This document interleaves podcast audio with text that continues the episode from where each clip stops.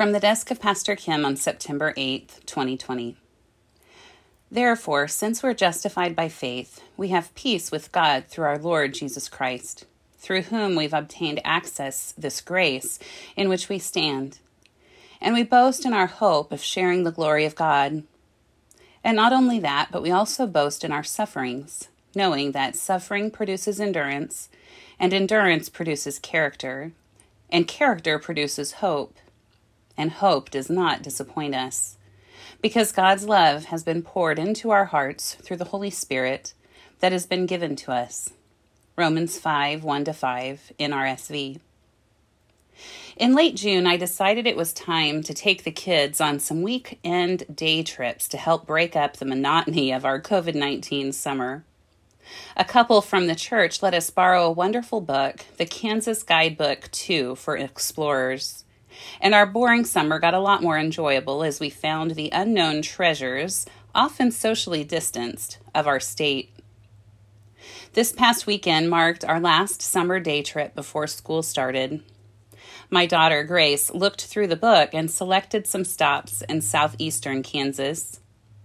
Our final stop of the summer was at Saint Aloysius Historic Site in Greenbrush, Kansas.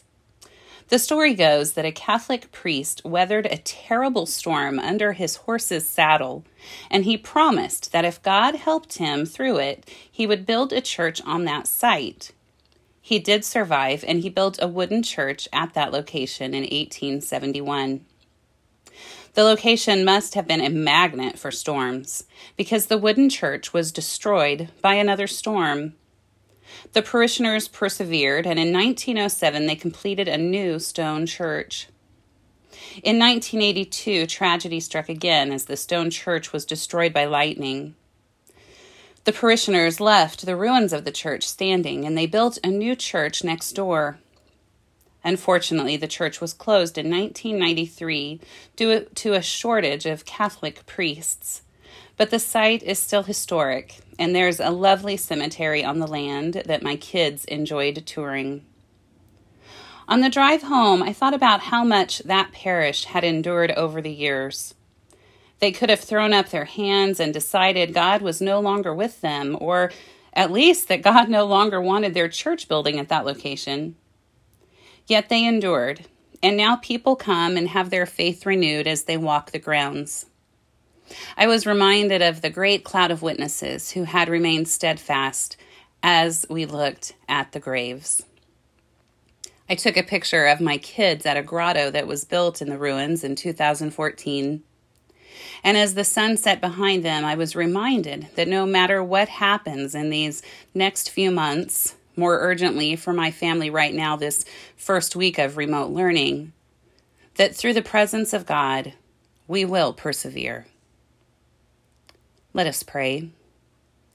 Oh God, thank you for the reminder that you are always with us, no matter the circumstances.